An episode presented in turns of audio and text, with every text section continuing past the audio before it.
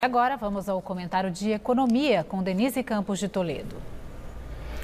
É, como vimos, o presidente Lula voltou a dizer que não há justificativa para juros tão altos no Brasil, para a taxa Selic estar em treze vírgula setenta e cinco por cento. Mas há motivos sim.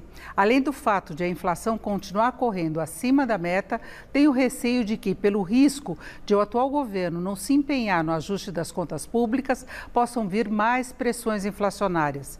O discurso de Mercadante também reforçou preocupações ao falar em ampliar os financiamentos do B N D E S para estimular o crescimento e a reformulação da T L P, taxa de longo prazo que desde o governo Temer vem sendo usada nos financiamentos sem os subsídios que teve em governos anteriores. Por mais que ele afirme que o banco não vai voltar a atuar como naquela época, há sempre o temor de gastos que de alguma forma recaiam nas contas do governo, até por mudanças na taxa, de o crédito a ser injetado na economia também pesar na inflação, fora eventuais novos calotes de projetos em outros países, por mais que haja justificativas para isso.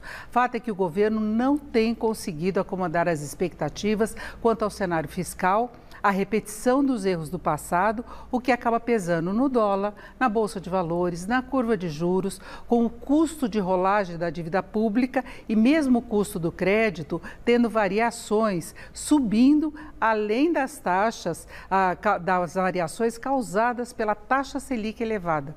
Outra consequência é que o mercado continua piorando as projeções de inflação. No relatório Focus, divulgado hoje pelo Banco Central, por exemplo, a previsão média do I P C A deste ano subiu pela oitava semana consecutiva, de cinco vírgula setenta e quatro por cento para cinco vírgula setenta e oito por cento. A projeção de dois mil e vinte e quatro foi de três vírgula noventa por cento para três vírgula noventa e três por cento. E a expectativa de algum corte da Selic passou da reunião do Copom do mês de setembro para a de novembro, quando pode cair para treze por cento e depois fechando o ano em doze vírgula cinco por cento. A previsão do P I B caiu de zero vírgula oitenta por cento neste ano para zero vírgula setenta e nove por cento e a previsão do próximo continua em um vírgula cinco por cento.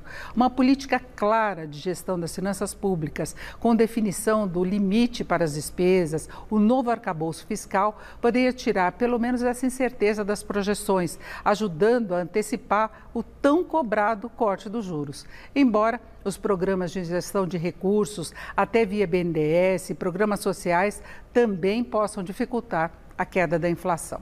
Laerte.